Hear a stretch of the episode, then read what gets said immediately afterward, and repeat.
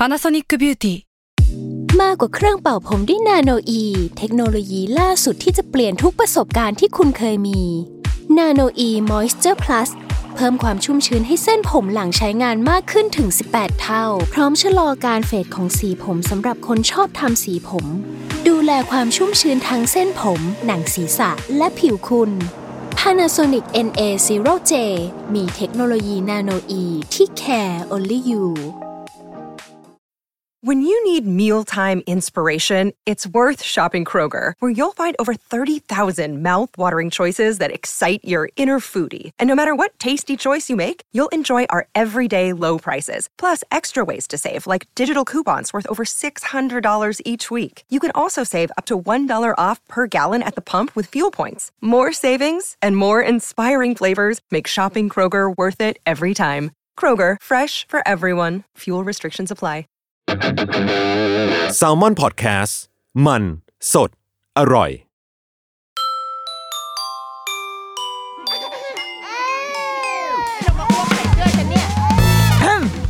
เดอะรุกี้มัมคุณแม่มือสมัครเลี้ยงกับนิดนก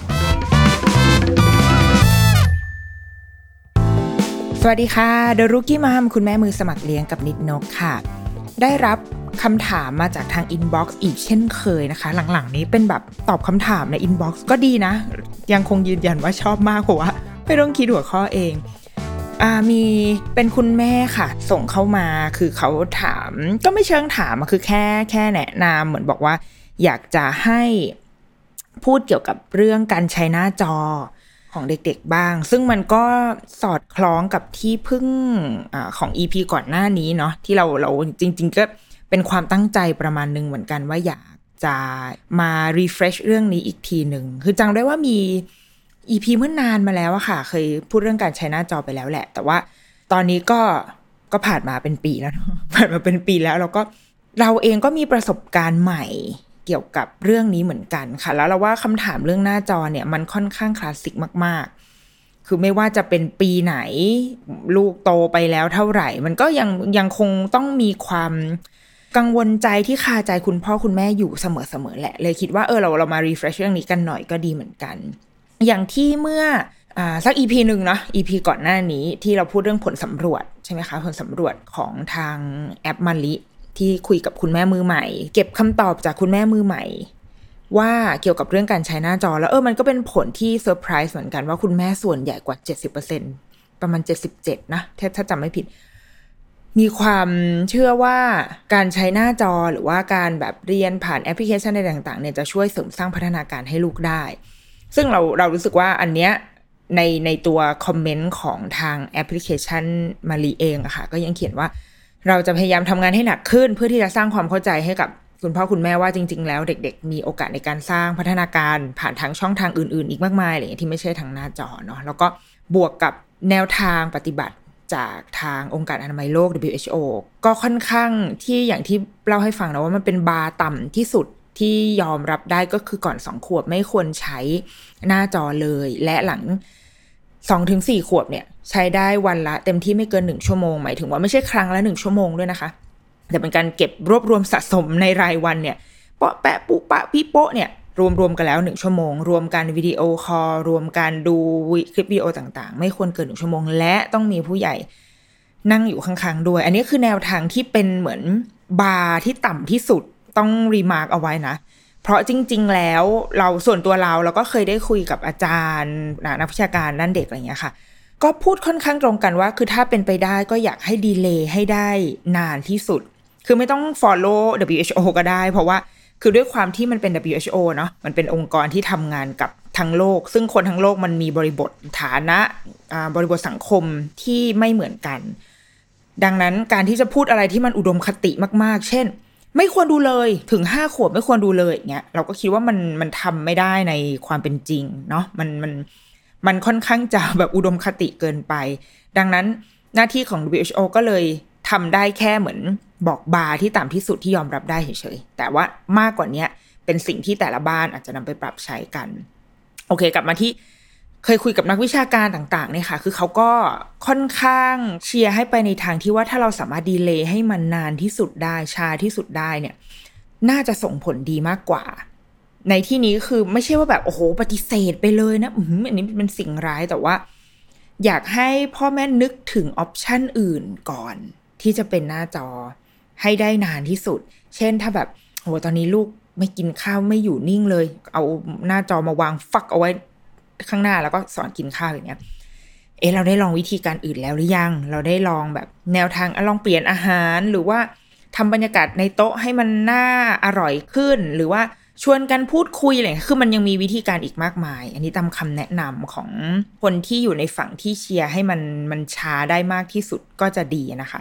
เราก็ถามว่าทำไม เพราะว่าอะไร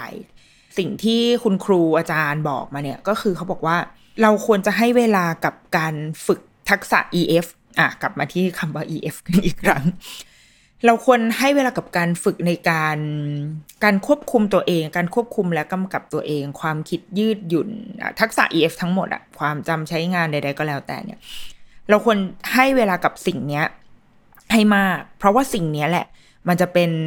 ตัวควบคุม ตัวที่เขาจะดึงเอาไอ้สกิลเหล่านี้เอามาใช้ในวันที่เขาจะต้องใช้หน้าจอจริง ๆ เพราะเราไม่ปฏิเสธว่าเด็กรุ่นเนี้ย ยังไงเขาก็จะต้องใช้เนาะมันมันมันมันเลี่ยงไม่ได้อยู่แล้วอะมันแล้วมันดีด้วยคือหมายถึงว่า มันเป็นโลกของเขาอะมันเป็นโลกของเขาที่จะต้องใช้ ดังนั้นเราไม่ได้เราไม่ได้มองว่าไอ้สิ่งเหล่านี้มันเป็นสิ่งชั่วร้าย มันเป็นมันเป็นเครื่องมือที่จะเดินเคียงข้างและสนับสนุนเขาด้วยซ้ำทำให้ความรักความชอบ ความสนใส ความสนใจใคร่รู้อะไรของเขาเนี่ย ไอ้เครื่องมือเหล่านี้ค่ะ คอมพิวเตอร์อินเทอร์เน็ตหน้าจอแท็บเล็ตมือถือทั้งหลายแหละมันจะรับใช้เขา มันจะมาเป็นตัวส่งเสริมให้เด็กคนนั้นๆ ประสบความสำเร็จและเติบโตมีตัวตนเป็นของตัวเอง แต่ว่าในช่วงเวลาที่สำคัญมากๆ อย่างช่วงปฐมวัยเนี่ย สิ่งที่อาจารย์บอกก็คือ เฮ้ยเราเราให้เวลากับกับการสร้างทักษะในการใช้เครื่องมือเหล่านี้ก่อนดีกว่า ในการควบคุมตัวเอง ในการที่จะรู้ว่าเฮ้ย เรารู้ตัวรู้ตนรู้ว่าเรากำลังอยากจะทำอะไร เราต้องการอะไรแล้วเราเข้าไปเปิด พอเปิดไปดูอันนี้จบปุ๊บก็คือจบ เพราะว่าฉันต้องการรู้อันนี้คืออย่าไปหลงไหลกับการแบบ suggest ใน YouTube ซึ่งเราใครเป็นเรานี่แหละ คนที่ EF ต่ำที่สุดก็คือใครแม่ เพราะว่าพ่ายแพ้พ่ายแพ้ต่อการ suggest ที่อยู่ข้างๆ ด้านขวาใน YouTube เสมอ พอเข้าไปแล้วแบบ ไม่สามารถหยุดได้ในคลิปเดียวถูกไหม อันนี้คือพวกเรา เรายอมรับว่ามันเพลิดเพลินจริง ๆอะ ยิ่งสมมติเข้าไปดูคลิปดาราที่ชอบอย่างเงี้ยมันก็จะสักเจสขึ้นมาเรื่อยๆ แล้วก็โอ้ยได้เห็นป้าของเราทำนู่นทำนี่เราก็จะแฮปปี้ไปต่างๆ นานาใช่ไหมคะเด็กๆก็เหมือนกันแหละ ถ้าเกิดว่าเขาไม่มีทักษะที่จะสามารถเฮ้ยหยุดหยุดได้แล้วมึงแล้วไปทำอย่างอื่น หยุดแล้วไปกินข้าว หยุดแล้วออกไปเล่นดีกว่า หยุดแล้วไปช่วยแม่กอกน้ำใส่ตู้เย็น อย่างเงี้ย คือถ้าเขาไม่มีทักษะเหล่านี้เขาก็จะหลงไหลวนเวียนไปอยู่กับไอ้หน้าจอกับแอปพลิเคชันเหล่านี้และเขาจะออกมาไม่ได้ ดังนั้นช่วงปฐมวัยจึงสำคัญที่สุดคือการสร้างทักษะในการกำกับและควบคุมตัวเองต่างหาก อันนี้คือแนวทางอย่างกว้างมาก ๆนะคะ ที่ได้คุยกับหลักวิชาการด้านปฐมวัยเนาะแล้วก็เขาให้มาแบบนี้ ซึ่งเราค่อนข้างเห็นด้วยนะ ส่วนตัวเราเองอะค่ะ ก็พยายามที่จะ delay ให้ได้นานที่สุดเหมือนกัน ก่อนหน้านี้ไม่เคยอ่าไม่ได้ให้ดูเลยเลยแบบก็เลยจริง ๆอะเต็มที่ก็คือมีการวิดีโอคอลเวลาป่าป๊ากลับบ้านช้าหรือว่าโทรหาคุณย่าโทรหาคุณยายอย่างเงี้ยมีก็จะใช้แค่นี้แต่ว่าการดูแบบวิดีโออะไรพวกเนี้ยการตรงการ์ตูนที่เขาฮิตๆกันอะไม่ไม่เคยดูแล้วเราอะพบว่ามันข้อดีอย่างหนึ่งก็คือมันไม่เปลืองเราด้วยเว้ยคือ คือเมื่อไหร่ก็ตามที่ลูกรู้จักพวกตัวการ์ตูนที่มันแบบ ที่มันฮิตๆกันอะมันจะเริ่มนำมาซึ่งความความอยากได้อยากมีอยากเป็นขึ้นมา มันจะมันจะเริ่มแบบ อยากได้เสื้อลายนี้ อยากได้แบบสินค้าลายนี้ มันก็จะนำไปสู่ความล้มละลายของทางแม่ถูกไหมแล้วก็บางทีเห็นเนาะเห็นลายแล้วก็จะอ๋อลายของของแท้สวย แต่บางทีของไม่แท้มันก็ราคาดีไงแต่ว่าลายมันจะมีความ และลูกก็มักจะชอบเลือกลายที่มันแบบอืม เสื้อผ้ามันอย่างเงี้ยตัดภาพกลับมา อันเนี้ยคือพื้นแบบก่อนหน้านี้นะ ที่เราที่เราทำมาค่ะ ก็คือ จนถึงประมาณสามขวบเนี่ย แทบไม่ได้ไม่ได้ให้ดูเลยอย่างที่บอกคือใช้เฉพาะการวิดีโอคอลคุยเท่านั้น จนตอนที่เขาสามขวบ มันก็เป็นโควิดรอบแรกเนาะแล้วก็การเรียนการสอน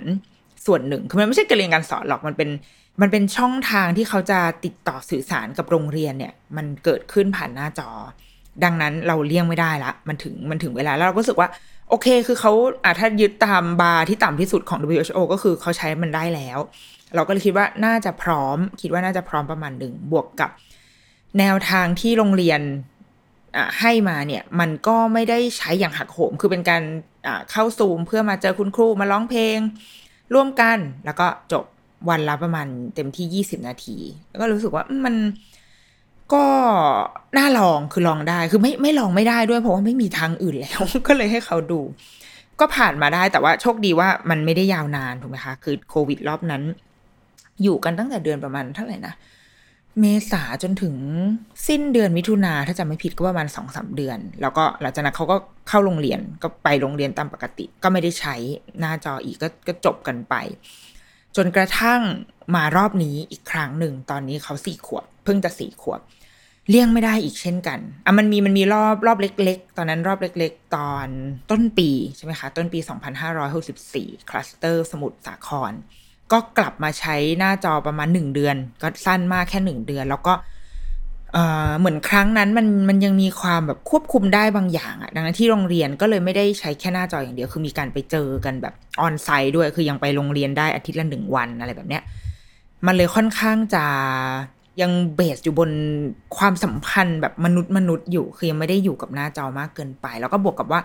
ในระหว่างนั้นก็ไม่ได้ให้ดู ก็ยังเหมือนเดิมว่าไม่ได้ให้เปิดกระตรงกระตูนอะไรดูเลยอยู่ดีนะ เออคือเขาก็ยังเขาไม่ได้รู้สึกขาดอะคือมันไม่ใช่ว่าแบบ เอ้ยลูกมาเราหรืออยากจะดูมิกกี้เมาส์อะไรคือเขาก็ไม่ได้ไม่ได้มาร้องขออะไรอะ่ะคือเขายังมีความสุขอยู่กับการเล่นอะไรที่มีอยู่ในบ้านของเขาได้ เราตัวเราเองก็เลยไม่ได้คิดว่า เราจะต้องหยิบยื่นอะไม่ได้ต้องแบบ introduce ให้ว่าแบบลูกจ้ามาดูนี่สินี่คือเอลซ่าเราไม่ไม่ได้รู้สึกว่ามันจะต้อง ไม่ต้องเป็นเราก็ได้ที่ไปนำเสนอ ยกเว้นว่าวันหนึ่งเออเขาอยากรู้เองหรือว่า อ่า สิ่งที่ใช้มันจะเริ่มเข้ามาประกอบกัน เช่นแบบว่า มีครั้งหนึ่งเขาสนคือตอนเล่นเล่นอะไรกันสักอย่างนึงไม่รู้ค่ะ แล้วก็เราก็พูดขึ้นมาว่า เฮ้ยนันนนที่นันนนทำมาเหมือนส่งแฟกเลย แล้วลูกก็หันมามองหน้าแบบ what the fuck is the fact คือเหมือนแบบแฟกคืออะไร ซึ่งขนาดเอาคนรุ่นรุ่นไม่ต้องรุ่นเด็กขนาดนี้หรอก เด็กวัยรุ่นอะ อาจจะยังไม่รู้จักแฟกเลยด้วยซ้ำเพราะมันมันจากเราไปแล้วเนาะ ถ้าไม่ใช่ว่าเราอยู่ที่ญี่ปุ่นนะนะ เราก็เลยแบบ เออเออมาเดี๋ยวแม่เปิดให้ดู ก็เปิดใน YouTube คือเราจะใช้การใช้อีคลิปวิดีโอเหล่านี้ให้มันตอบสนองกับความอยากรู้ เช่นเขาอยากรู้เรื่องนี้เอาโอเคเปิดให้ดู เพื่อให้เห็นว่าโอเคแฟกเป็นอย่างนี้นะหน้าตาเป็นอย่างนี้เด็กมันก็อึ้งไปเลยเว้ยนนนมก็แบบ อะไรเนี่ยมีแบบกระดาษไหลวืดออกมา แต่เราคิดว่า อาจจะไม่ได้ตื่นเต้นมากเพราะมันคล้ายๆเครื่องปริ้นที่บ้านแหละถ้าถ้าเอาแค่แบบลักษณะภาพเนาะมันต้องเห็นของจริงอะ่ะมันไม่มีของจริงมาให้ดูก็เปิดให้ดูขึ้น อันเนี้ยคือขอบเขตในการใช้ ทีนี้พอมารอบนี้ค่ะ ยาวนานมากโควิดรอบนี้ตั้งแต่เมษายนจนถึงนี่เท่าไหร่แล้วอะนี่กันยาแล้วอะกี่เดือนแล้วสี่ห้าเดือนมันค่อนข้างยาวนานมาก ๆ แล้วก็หลาย ๆ โรงเรียนโรงเรียนเรียนอินเตอร์เนี่ย มันตรงกับช่วงปิดเทอมพอดี เขาก็รอดใช่ไหมก็หยุดไปแต่ว่าจริงๆเด็กอินเตอร์ก็หักโหมเหมือนกันนะ คือโชกโชนอะผ่านการเรียนออนไลน์มาอย่างค่อนข้างโชกโชนเหมือนกัน เพราะว่า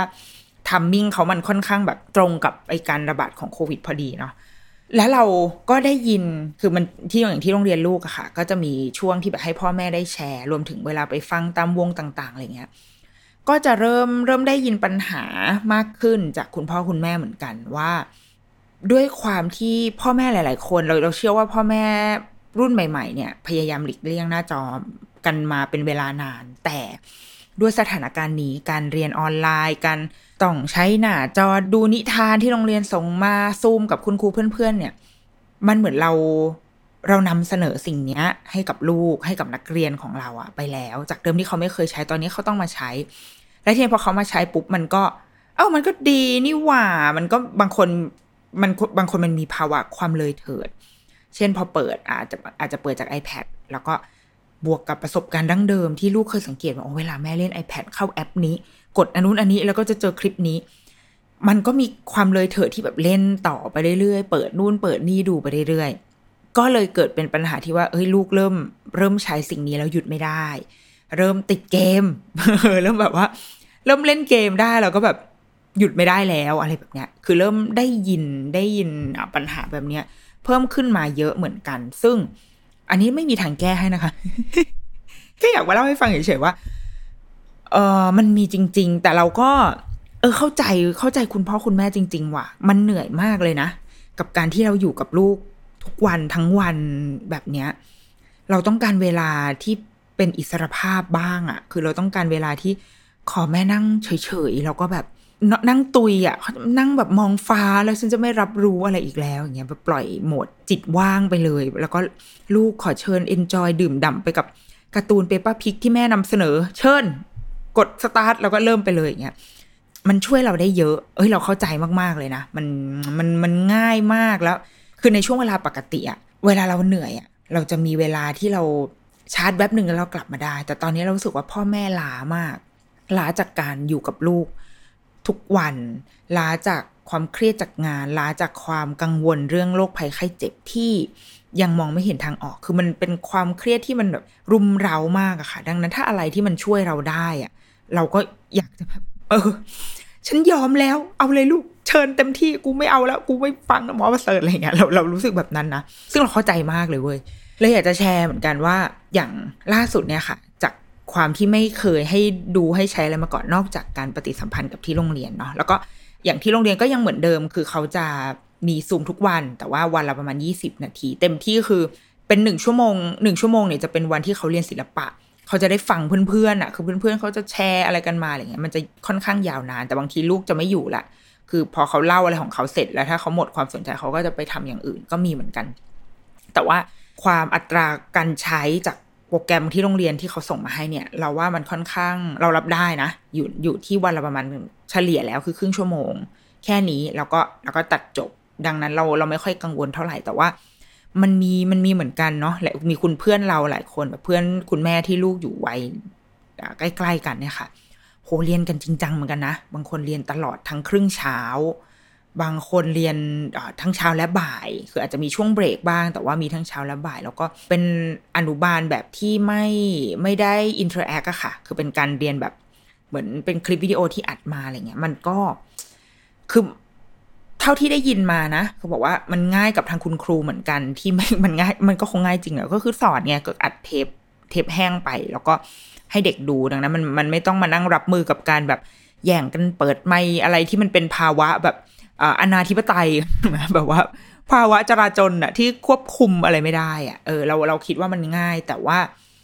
ส่วนตัวก็ยังคิดว่ามันไม่ไม่ได้เหมาะกับเด็กวัยนี้นะคือเด็กวัยนี้น่าจะยังต้องการความปฏิสัมพันธ์ การได้พูดคุยโต้ตอบ ได้มองเห็นครูเห็นเพื่อนที่มันเป็นสังคมจริง ๆ อะไรอย่างเงี้ย ก็อันนี้โอเคอันนี้มันแล้วแต่แล้วแต่แนวทางแล้วกันนะ เราเราก็อาจจะไม่ได้อยู่ในจุดที่ ให้ข้อมูลในทางวิชาการได้แต่ว่าส่วนตัวในมุมความเป็นแม่จริง ๆอะเออเราไม่ไม่ค่อยเห็นด้วยกับทางนี้เท่าไหร่อะตัดกลับมาพาที่ไปโรงเรียนก็โอเคจบไป เขาก็ยังเข้าร่วมโปรแกรมได้แล้วเราก็พบว่าเขา enjoy นะ เรารู้สึกว่าอย่างลูกเราอะค่ะ แล้วว่าเขาขาดสังคม แล้วว่าเขาเขาคงคิดถึงภาวะคือนนนพื้นฐานเป็นคนค่อนข้างเป็นสาวสังคมประมาณหนึ่งอะคือเป็น เป็นคนที่ happy เวลาที่ได้เจอผู้คนอะไรแบบเนี้ย ดังนั้นตอนนี้เขาขาดเว้ยไม่ได้เจอคนในในชีวิตจริงอะดังนั้นพอเวลาเขาได้เข้าซูมอะค่ะ มันเลยเป็นชีวิตชีวาของเขาอะมันเป็นพื้นที่ที่เขาแบบโอ้เย่แฮปปี้แล้วก็นางก็จะพูดพูดเยอะพูดแยะ แต่ว่ามันก็จะมีปัญหาเหมือนกันแบบเด็กบางคนที่ก็ปรึกษาคุณครูว่า เออ ลูกไม่ยอมเข้า ลูกไม่ยอมพูด ลูกไม่ยอมตอบ คุณครูก็จะบอกว่า มันไม่เป็นไรเลย เพราะว่าเด็กแต่ละคนไม่เหมือนกัน และการที่เด็กไม่ได้ตอบในหน้าจอซูมเนี่ย คุณครูก็ไม่ได้ตัดสินว่าเขามีพัฒนาการที่ไม่ดีหรือว่าเป็นเด็กที่ไม่มีทักษะทางสังคมอะไรแบบเนี้ย เพราะว่ามันคือหน้าจออะเขาไม่สามารถที่จะไว้ใจ เราเข้าใจเลยนะ บางทีเราเราซูมกันกับแบบ บริษัทเราประชุมอะไรเงี้ยบางทีเรายังไม่อยากเปิดหน้าจอเลยด้วยซ้ำถูกปะแบบเราไม่อยากให้ใครมาเห็นหลังบ้านของเราอะไม่อยากให้เห็นแบบฉากหลังที่รกรุ่งรัง ไม่อยากให้เห็นหน้าที่ยังไม่ได้แต่งของเราอะไรเงี้ยเราเรารู้สึกว่าเด็กก็น่าจะมีพื้นที่มีมีมีอาณาเขตของเขาเหมือนกันที่ว่าเขาไม่สบายใจกับการทำไมฉันต้องคุยกับหน้าจอวะ เขาอาจจะยังไม่เชื่อ อาจจะยังไม่มองเห็นคนที่อยู่ข้างหลังจอนั้นจริง ๆ ก็ได้ ดังนั้นสำหรับ ที่ปรึกษาคุณครูนะคะ คุณครูก็จะบอกว่ามันไม่เป็นไรเลยมันมันขึ้นอยู่กับจังหวะของเด็กแต่ละคนจริง ๆ แล้วก็เด็กหลายคนก็มีคุณคุณพ่อคุณแม่ปรึกษาว่า เวลาเขาสมมติเขาฟังเข้าซูมกันหรือว่าฟังนิทานที่ครูส่งมาเนี่ยเขาชอบเขาฟังเขาเล่นเขาโอ้ยอยู่บ้านนี่ก็คือ happy enjoy มาก แต่ว่าพอถึงเวลาที่ต้องเข้าห้องซูมจริง ๆ เข้าห้องอเหมือนโฮมรูมกับคุณครูเพื่อนๆนะคะไม่พูด แล้วก็ไม่อยากเปิดกล้อง แล้วก็ไม่อยาก ไม่ทักใครเลยอะไรเงี้ยคุณครูบอกว่าสิ่งที่เขาอยู่ที่บ้านนั่นแหละ คือตัวเขาสิ่งที่เขาแบบร้องเพลงพูดถึงเพื่อนพูดชื่อคุณครูฉอเลาะต่าง ๆ นานา อันนั้นแหละคือสิ่งที่เป็นข้อมูลที่ดีมากที่พ่อแม่มอบให้ครูได้ แล้วครูจะได้รู้ว่าอ๋อโอเค เด็กเขารับแล้ว เขารับเรื่องราวเหล่านี้เข้าไปแล้วเขารับคุณครูเข้าไปในใจเขาแล้ว แต่ว่า การที่เขาจะไม่พูดอะไรผ่านหน้าจอเนี่ย ไม่ใช่เรื่องที่ จะต้องกังวลจนเกินไปเลยอะ่ะ มันมีความเขาเพิ่งอยู่บนโลกนี้มาสามสี่ปีอะ่ะนะมันเป็นไปได้ว่าเขาเขาไม่ชอบเขาไม่ชอบอ่าช่องทางนี้เขาไม่ชอบวิธีการแบบนี้ เขาไม่สบายใจที่จะทำแบบนี้ดังนั้นมันมันค่อนข้างเป็นเรื่องส่วนตัวของเขามากๆเนาะ อันนี้เป็นเป็นอีกหนึ่งเรื่องที่จะแชร์เหมือนกันกับคุณพ่อคุณแม่ที่ตอนนี้อาจจะยังมีปัญหา เรื่องว่าลูกดูแบบไม่จอยเลยอะ่ะ เออว่าเราอาจจะอาจจะต้องถอยออกมานิดนึงเหมือนกัน แล้วก็อีกหนึ่งอย่างก็คือ ที่คุณครูบอกคือเราไม่ควรไปเร่งเร้าเขาด้วยนะ คือถ้าเขาอยากพูดก็ก็ให้พูดแต่ถ้าไม่อยากพูดก็ไม่เป็นไร เออ คืออย่างหลังจากเขาใช้อีซูมเนี่ยมาได้ประมาณแบบอืมสามสี่เดือน คือนางก็จะเริ่มรู้แล้วว่าการกดเปิดไมค์การกดยกมือทำยังไง แต่ว่าเวลาเข้าโปรแกรมคือเรายังเป็นคนเข้าให้อยู่นะ เพราะว่าอย่าเพิ่งรู้เดี๋ยวเดี๋ยวรู้แล้วมันเข้าเองก็เลย ก็เลยยังเข้าให้อยู่แล้วก็ เราสามารถปล่อยได้ประมาณหนึ่งเขาบอกว่าโอเค คุณแม่ขอแบบคุณแม่ไปเข้าห้องน้ำนะเขาก็จะจัดการตัวเองได้ ถ้าเขาอยากพูดเขาก็จะเปิดไมค์ถ้าเขารู้สึกพูดจบแล้วเขาก็จะปิดไมค์อยากพูดเมื่อไหร่ยกมืออะไรอย่างเงี้ยคือเด็กเขาจะมีระเบียบวินัยในของตัวเองค่ะ เราคิดว่าถ้าลูกเราสามารถทำได้แบบนี้ เราเชื่อว่าเด็กส่วนใหญ่ทำได้อะเราปล่อยให้เขาตัดสินใจเองเลยก็ได้ ไม่ต้องแบบพูดไหมลูกตอบไหมลูกอะไรเงี้ยเพราะว่าคุณครูจะมีช่วงว่าอ้าวเด็กๆยกมือ เราก็จะถามว่าเออถ้าอยากยกมือนะต้องกดยกมือนะ แล้วก็ให้กดเองคือว่าถ้าเป็นแต่ก่อนเราอาจจะกดให้ใช่ไหมยกมือไหมเขาก็จะแบบยกค่ะเรายกเราเราเรากดให้ แต่พอหลังๆก็จะคิดว่าเอ๊ะมันมันเป็นการที่กูไปชี้นำเขาปะวะอยู่ดีไปกดให้เขา แล้วพอกดให้เขาเอาเขาไม่ได้อยากพูดอะไรเงี้ย ก็เลยหลังๆเลย เลยสอนให้เขาทำให้เป็นว่ากดตรงไหน การยกมือคืออะไร การเปิดไมค์อยู่ตรงไหนการปิดไมค์อยู่ไหนการออกจากห้องทํำยังไง แล้วก็เอาไปคิดเอาเองแล้วกัน ว่าอยากทำอะไร แล้วก็ให้เขาทำเราเราคิดว่า เรานั่งอยู่ข้างๆแล้วก็แบบเฝ้ามองอาจจะสบายใจกว่าด้วย คือเฝ้ามองว่าเขาเขามี reaction ยังไง บางบางทีเขานั่งฟังเพื่อนพูดแล้วเขานั่งยิ้มหัวเราะอยู่คนเดียวอย่างเงี้ย เฮ้ยแสดงว่าเขาเขาก็มองเห็นเพื่อนของเขาอยู่ในหน้าจอนั้นอะมันก็ทำงานนะถูกไหมคือหมายถึงไอ้การใช้หน้าจอมันก็ทำงานกับหัวใจเขาอยู่ เราอาจจะไม่ต้องกังวลมากก็ได้ อะอันนี้เป็นเรื่องของการใช้ซูมกับการเรียน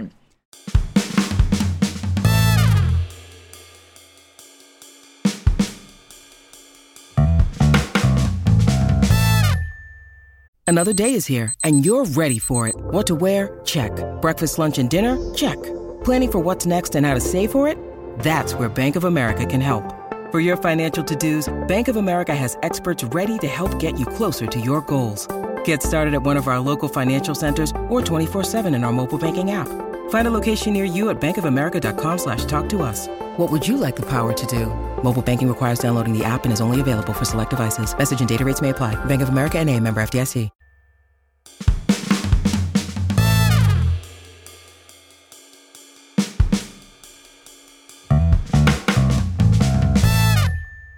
ทีนี้กลับมาที่ประสบการณ์ล่าสุดที่เพิ่งแบบผ่านมาสดๆร้อนๆคือช่วงโอลิมปิก น่าจะถือเป็นการเดบิวต์ การได้ดูทีวีแบบเป็นเรื่องเป็นราวของลูกเราเนี่ยค่ะ อยู่เหมือนกัน คือเราอะเป็นคนชอบดูกีฬามาก โดยเฉพาะทัวร์นาเมนต์อย่างแบบเนี้ยโอลิมปิก Asian Games SEA Games หรือว่าชิงแชมป์โลกอะไรแบบเนี้ยชอบดูกีฬามาก โอลิมปิกนี่คือชอบมากดูตั้งแต่เด็ก คือตอนเด็กๆมันจะหาดูยากเนาะมันต้องดูโทรทัศน์รวมกันเฉพาะกิจอะแล้วก็จะชอบตัดเข้าโฆษณาเฮยๆ เวลามีกีฬาที่อยากดูแม่งก็ไม่ถ่ายทอดสดอะไรเงี้ย คือมันสมัยเราอะมันจะมีข้อจำกัดเยอะมาก แล้วก็จำได้ว่าชอบดูชอบดูการรับเหรียญชอบชอบแบบ ชอบดูพิธีเปิด เพราะว่าชอบดูขบวนนักกีฬา ชอบจำชื่อประเทศ เพราะว่าจะเอาไปเล่นบอลลูนประเทศกับเพื่อน ชอบจำธงอะไรอย่างเงี้ยคือดูมาตั้งแต่เด็ก ๆ แล้วเราก็รู้สึกว่าเฮ้ยมันเป็นความทรงจำที่แจ่มใสมากมาจนถึงทุกวันนี้อะแล้วมันก็ มันก็อยู่กับเราคือทุกๆสี่ปีก็จะต้องดูกีฬา ก็จะมีกีฬาที่ชอบดูส่วนใหญ่จะเป็นแบบกีฬาประเภทลู่และลานอะชอบแบบว่ายน้ำกีฬาที่มันเป็นเป็นเลนของมันเองเป็นลู่ของมันเองอะว่ายน้ำวิ่งวิ่งทั้งแบบลู่และลานเลยนะ ชอบดูแบบ athletic เนี่ยชอบมากอ่าว่ายน้ำก็มีโอลิมปิกรอบเนี้ยที่เริ่มขยายขอบเขตไว้ได้มาดูแบบยิงธนู ดูกีฬาบาสสามคนสนุกมาก ถ้าเกิดว่าใครไม่ไม่รู้จักกีฬานี้ คิดว่าหลายคนรู้จักแหละแต่ว่าเราเพิ่งมารู้จักผ่านโอลิมปิกครั้งนี้เลยนะลองไปหาใน YouTube ดู สนุกมากเหมือนเล่นเกมอะ่ะเหมือนอยู่ใต้ทางด่วนแล้วเล่นเกมอะ่ะคือมันมีความกดดันมีความเมามันอะไรบางอย่างของกีฬาบาสอย่างเงี้ยมีกีฬาบาสสามคนอะชอบดูกระโดดน้ำคือชอบดูกีฬาทางน้ำมาก ชอบดูกีฬาวิ่งมากอะใด ๆ ก็ตามทีเนี้ยปีเนี้ยก็มีโอลิมปิกใช่ไหมคะ เกิดขึ้น ตอนแรกก็ ยังไม่ได้ตื่นเต้นอะไรมากจนพอใกล้ๆพอใกล้ๆเว้ยก็เริ่มแบบเฮ้ยโอลิมปิกจะมาแล้วบอต้องเอาซะหน่อย จนเมื่อถึงวันพิธีเปิด แล้วมันเดินแบบเกิดขึ้นที่ญี่ปุ่นเนี่ย ก็เลยเฮ้ยอะต้องดูซะหน่อย ซึ่งมันก็มาคือโชคดีมากกับการการแข่งอีกีฬาพวกเนี้ย ถ้ามันเกิดขึ้นในทวีปเอเชียเนี่ยมันจะเป็นปีที่ดีนึกออกไหมเพราะว่ามันเป็นแบบมันเป็นเวลาเดียวกันอะปีที่มันจัดแบบอเมริกาอะไรเงี้ยโอ้โหจำได้ปี ปีสมรักคำสิงอะหนึ่งเก้าเก้าเก้าหกหรือเก้าแปดนะ ที่สมรักคำสิงได้เหรียญทองอะจำได้ว่า พ่อตื่นมาดู ตอนเป็นตีอะ ตีสองตีสามอะไรเงี้ยเพราะว่ามันเป็นเวลาที่แอตแลนตาที่อเมริกา คือแม่งทรมานมากอะทรมานกับการจะดูกีฬาหรือแม้กระทั่งเอาไม่ต้องโอลิมปิกอะเอาแค่ดูบอลอะดูบอลยูฟ่าอย่างเงี้ย เตะกันแบบตีสองมันเออใช่ไหมมันค่อนข้างทรมานแต่ว่า ปีที่บอลโลกแข่งที่ญี่ปุ่นเกาหลีอันนั้นดีมากจำได้ว่า นั่งดูกันในห้องเรียนเลยอะคือเป็นเวลาเรียนแล้วก็เหมือนครูคาบนั้นครูไม่เข้าเว้ยแล้วก็เลยเอานี้กูนอกเรื่อง ก็เลยแบบคุยกับเพื่อนว่าเฮ้ยอยากดูบอลอะเอาไงดีก็เลยไปลากทีวีมา สมัยสมัยนั้นที่โรงเรียนจะไม่มีหลาย ๆ โรงเรียนจะมีทีวีอยู่ที่ห้องเนาะแต่ว่าเขาจะวางระบบเพื่อไม่ให้นักเรียนเปิดได้ใช่ไหมแต่ว่าโรงเรียนเราไม่มีทีวีในห้องแต่มันจะมีทีวีที่อยู่บนรถเข็น แล้วก็ให้เข็น สามารถเข็นไปได้อะเคลื่อนที่ได้ ก็ไปเข็นทีวีกันมา แล้วก็ล็อกห้อง ล็อกห้องแล้วก็แบบพยายามจะจูน ให้เพื่อให้เจอเพื่อจะดูบอลกันให้ได้ นี่เหตุการณ์นี้เกิดขึ้นในโรงเรียนหญิงล้วนนะคะเป็นความอยาก เพราะว่าไม่ใช่อยากดูบอลนะคิดว่าอยากดูนักบอลมากกว่า ก็เปิดจนดูได้เว้ยเราก็นั่งดูกันจนแบบ แต่มันดูไม่จบหรอกเพราะว่าหนึ่งคาบเรียนอะ่ะ มันก็ได้แค่ครึ่งแรกครึ่งหลังอะ่ะคือได้แค่ครึ่งเดียวสี่สิบห้านาที แต่มันเป็นความฟินในหัวใจของแบบ ของเด็กอะเด็กมัธยมมาเพราะได้ทำอะไรที่มันเสี่ยงเสี่ยงลุ้นๆหน่อยเนาะมันจะมีความสุข อันนั้นแหละ ปีเนี้ยกีฬามันก็กลับมาจัดที่เอเชีย ดังนั้นช่วงเวลาค่ะ มันก็จะเกิดขึ้นในเวลาที่เราใช้ชีวิตเกิดขึ้นตอนกลางวันว่ายน้ำเนี่ยเริ่มแข่งกัน8ปดโมงเช้า8ปดโมงอะแปดโมงครึ่งแล้วก็จะจบประมาณกีฬาทุก ๆ ชนิดเนี่ยจะเลิกอยู่ที่ประมาณสักสองสามทุ่ม บางทีวอลเล่ก็จะลากยาวไปถึงห้าทุ่มหน่อยแต่ว่ามันยังแบบอยู่ในเวลาเดียวกับเราดังนั้นเราแฮปปี้มาก แล้วทีนี้ตอนวันพิธีเปิดเอ้ยมันต้องดูอะ ก็เลยคุยกับสามีให้ดูกัน แล้วก็เป็นการเปิดเขาเรียกเดบิวเฉลิมฉลองให้ลูกก็เลยบอกลูกว่าเอ้ยเดี๋ยววันนี้เราจะมาดูพิธีเปิดโอลิมปิกกัน แล้วก็เปิดทีวีอีนันนมันก็มีความแบบโอ้โอ้ my god วันนี้ได้ดูทีวี คือดูมีความตื่นเต้นมาก แล้วก็ตกอยู่ในผวังไปไปช่วงหนึ่งเหมือนกันนะ คือมันตรงกับเวลาอาหารเย็นพอดี ก็เลยย้ายย้ายโต๊ะอาหารมานั่งหน้าทีวีเลย เพราะว่า เพราะอยากอยากดูก็นั่งกินข้าวกันอยู่หน้าทีวี ถ้าเกิดเอาหลักการการดูหน้าจอใดๆทั้งหมดมาเนี่ยคือผิดทุกหลักเลยนะถูกปะก็ไม่ควรกินข้าวไปด้วยดูหน้าจอไปด้วยอย่างเงี้ยแต่เรารู้สึกว่าเฮ้ยอันนี้มันไม่ใช่เรื่องของหน้าจอเลยแล้วมันเป็นเรื่องของความทรงจำว่ะ เพราะเราจำได้ว่าตอนเด็กๆ เรา เราก็ดูกีฬาแบบนี้นั่งดูแบบโอลิมปิก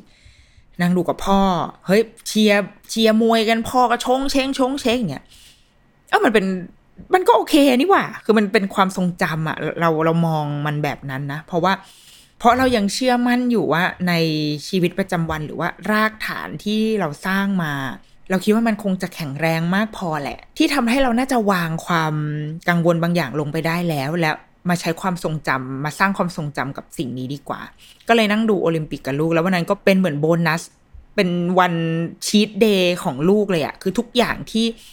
ที่มันผิดหลักการตำราทั้งหมดเนี่ยเกิดขึ้นในวันนั้นหมดเลย นั่งกินข้าวหน้าทีวีนั่งดู แล้วก็ดูนานมาก ดูก็จนจบอะประมาณสามหกโมงถึงประมาณสามทุ่มก็ประมาณสามชั่วโมงเนาะ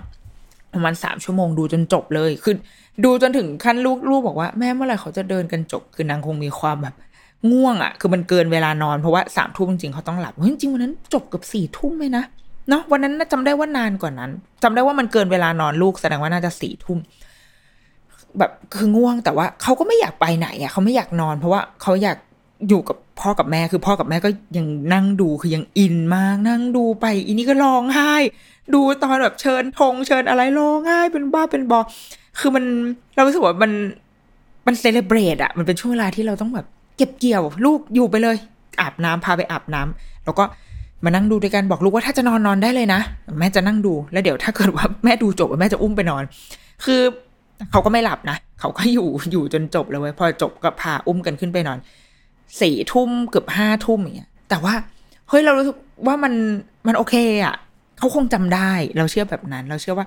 วันหนึ่งที่เขาแบบโตโตไปอะเขาคงจำได้ว่าเออตอนกูอายุสี่ขวบ หรืออาจจะจำตัวเลขได้ไม่แม่น แต่ว่าเออเคยดูพิธีเปิด โอลิมปิก ครั้งหนึ่ง แล้วก็นั่งดูกับพ่อกับแม่นั่งกินข้าวไปด้วย นู่นนี่ไปด้วย แล้วก็พอหลังจากวันพิธีเปิดอะค่ะ ด้วยความที่นะ เราก็ยังอยากดูกีฬาอยู่ก็เลย ก็ดูเราจะมีแบบรูทีนของเราคือทุกเช้าจะต้องตื่นมาดูคือปีเนี้ยว่ายน้ำเนี่ยก็ดันมาชิงชนะเลิศกันตอนเช้ากูงงมาก ปกติรอบเช้ามันจะเป็นรอบฮีทเนาะแล้วรอบเย็นอะถึงจะแข่งชิงเหรียญปรากฏว่าปีเนี้ยเอาชิงเหรียญมาไว้ตอนเช้า แล้วก็ไปฮีทตอนเย็น ดังนั้นทุกเช้าเราจะต้องตื่นมาดูการว่ายน้ำแปดโมงอ่าแปดโมงครึ่งลูกก็เลยจะรู้แล้วว่าเหมือนแบบแปดโมงครึ่งกูได้ดูทีวีนางนางก็จะลงมาด้วยแล้วก็มานั่งดูกับเรา แล้วก็พอดูจบเราก็จะมีความแบบอยากดูอะ คืออยากจะ explore ไปเรื่อยๆ เพราะว่าปีนี้มันถ่ายทอดสดผ่านแอปอ่า AIS Play ใช่ไหมคะ แล้วก็มี 16 ช่องอะให้เลือกอะ นี่เหมือนได้โฆษณาแต่ไม่นะ เพราะว่ามันผ่านไปแล้วไม่รู้จะโฆษณาอะไร มี 16 ช่องให้เลือกคือมันมีทุกกีฬาให้ดูอย่างนี้ดีกว่า ดังนั้นเราก็อยากจะดูไปหมดเลยคือมันมันตอบสนองความอัดอั้นตันใจในตอนเด็กได้ดีมากเลยอะตอนเด็ก ๆ บางทีอยากดู บางทีไม่ได้อยู่ไม่ได้อยากดูประเทศไทยด้วยนะคืออยากดูประเทศอื่น แต่ว่ามันไม่ถ่ายไงมันถ่ายแค่ประเทศไทยอะมันก็จะเศร้าๆนิดนึง แต่ว่าปีนี้คือมันดูแบบดูไปเลยอยากดูอะไรอะกีฬา surf ก็ยังได้ดูดูสเก็ตบอร์ดเรือแคนู เรือใบมันมันแบบมันเปิดโลกมากๆ เราก็เลยแบบ เปิดดู เปิดแบบเปิดวันแรกนี่คือเปิดแช่เลยนะเปิดทั้งวันเลยเปิดนั่งดู จนก็มานั่งทบทวนเหมือนกันว่า อืม มากไปว่าวะ เริ่มรู้สึกว่า เยอะไปว่าวะ เปิดแล้วลูกก็จะมีความ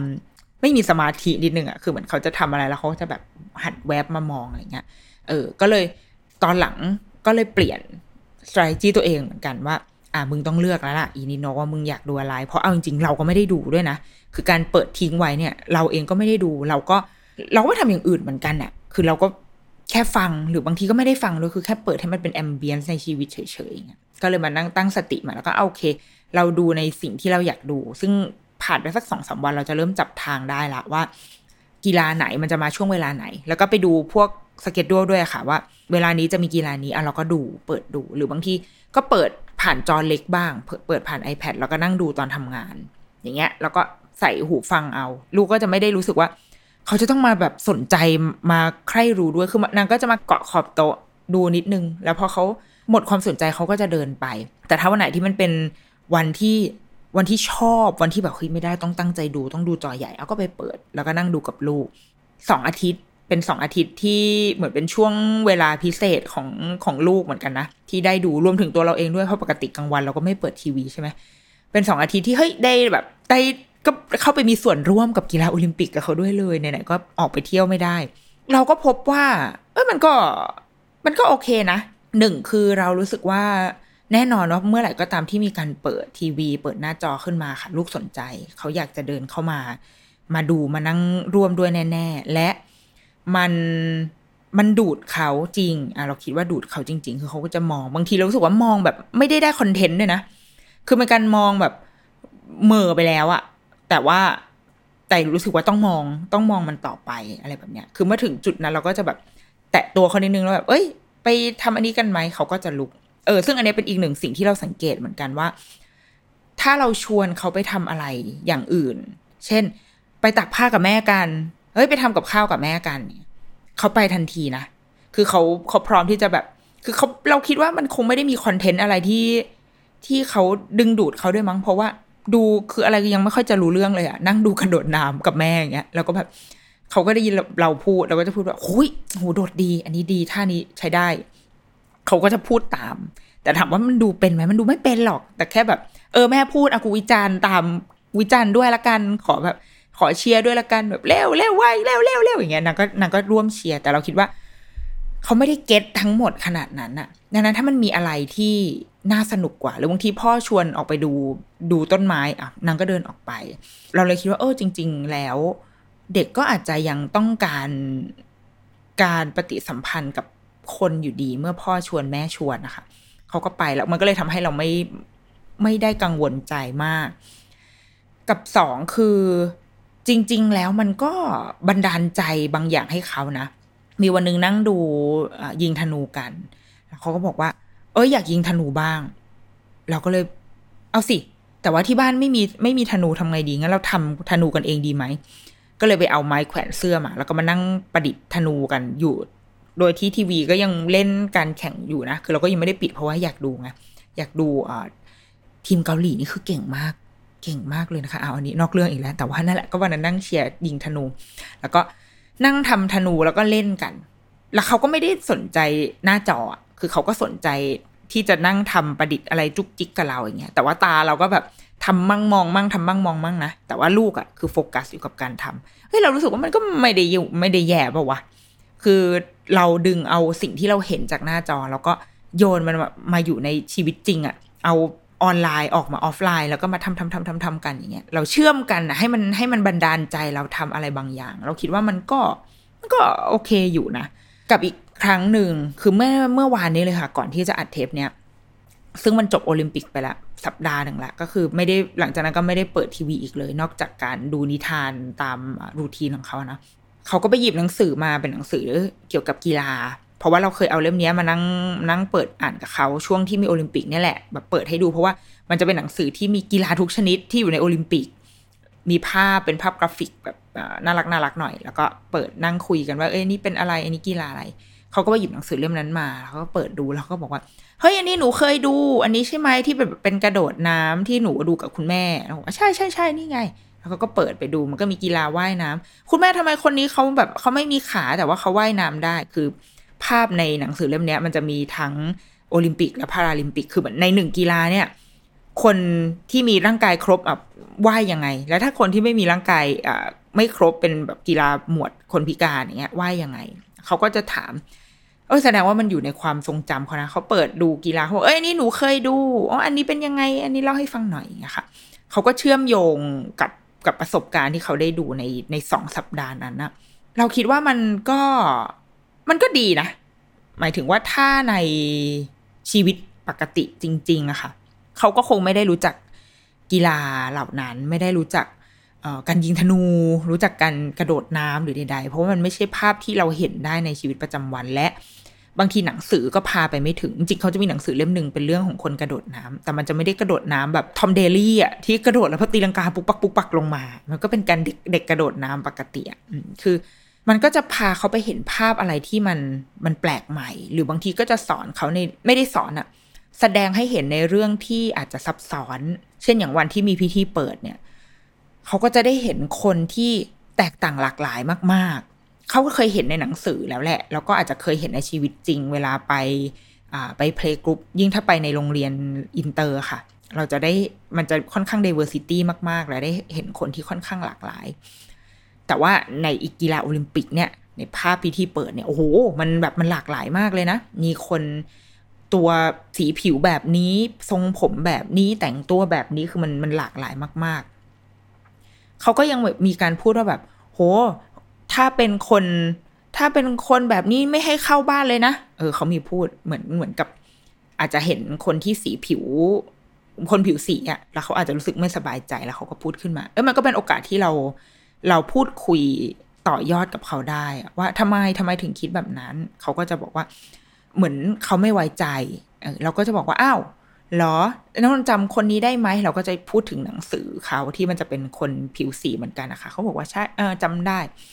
เออเนี่ยเขาก็เป็นเขาก็เป็นคนแบบนี้เหมือนกันเลย เขามีร่างกายอวัยวะทุกอย่างเหมือนเราเลยนะ แต่ว่าเราแค่สีผิวไม่เหมือนกัน คุณแม่กับป้าสีผิวก็ยังไม่เหมือนกันเลย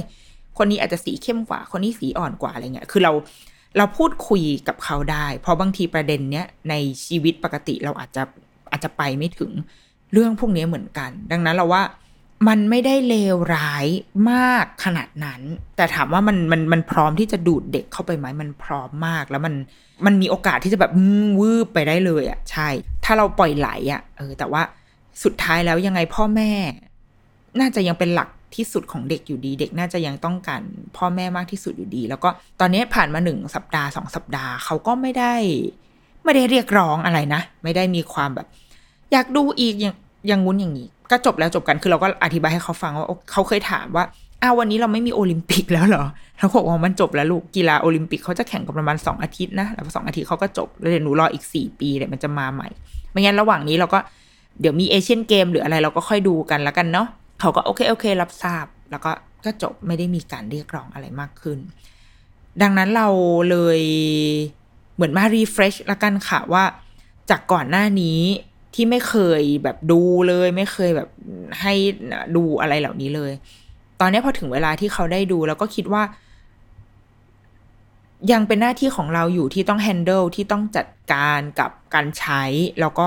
ยังต้องเป็นเราที่นั่งอยู่กับเขา แล้วก็มีสติ รู้เท่าทันมันเสมออะเราคิดว่าแล้วมันมันคงไม่ใช่ตัวร้าย อันเป็นต้นเหตุของทุกสิ่งขนาดนั้นหรอกถ้าเราถ้าเราใช้มันอย่างเข้าใจอะ่ะเออ แล้วก็บางทีอย่างที่บอกมันเป็น มันเป็นความทรงจำว่ะ มันเป็น มันก็เป็นเครื่องมือหนึ่งที่เอาไว้สร้างความทรงจำของครอบครัวของของพวกเราอะ่ะ เออ ดังนั้น อย่าหวังพึ่งทุกอย่าง จากหน้าจอ และอย่าให้หน้าจอเป็นตัวร้ายทุกอย่างเหมือนกัน สุดท้ายแล้วมันอยู่ที่เรา มันอยู่ที่คนใช้เนาะว่าเราจะเราจะใช้เขาอย่างไรให้ให้ให้เกิดประโยชน์ สุดท้ายอย่างตอนเนี้ยรูทีนของของลูกอะค่ะก็คือเขาจะใช้หน้าจอในช่วงการเรียนเนาะช่วงเช้าประมาณ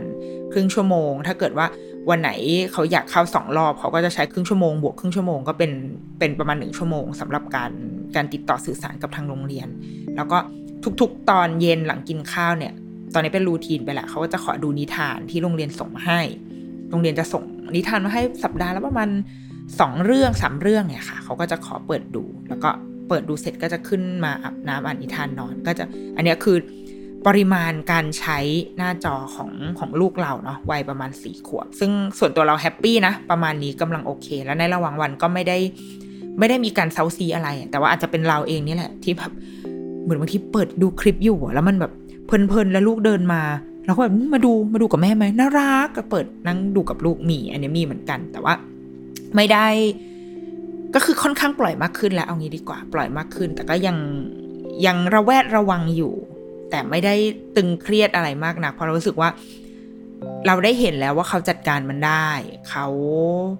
เขารับมือกับมันได้และสุดท้ายคือลูกแค่ต้องการเราเขาไม่ได้ ต้องการความบันเทิงจากหน้าจอแล้วเขาต้องการความบันเทิงจากแม่นี่แหละนะคะ โอเค ลูกเรียก ถ้าเกิดว่าได้ยินเสียงแว่วๆก็คือลูกเรียกอยู่ด้านล่างนะคะ ขอตัวไปหาลูกก่อนนะคะอะเดี๋ยวลูกกี้มัมสัปดาห์นี้ สวัสดีค่ะ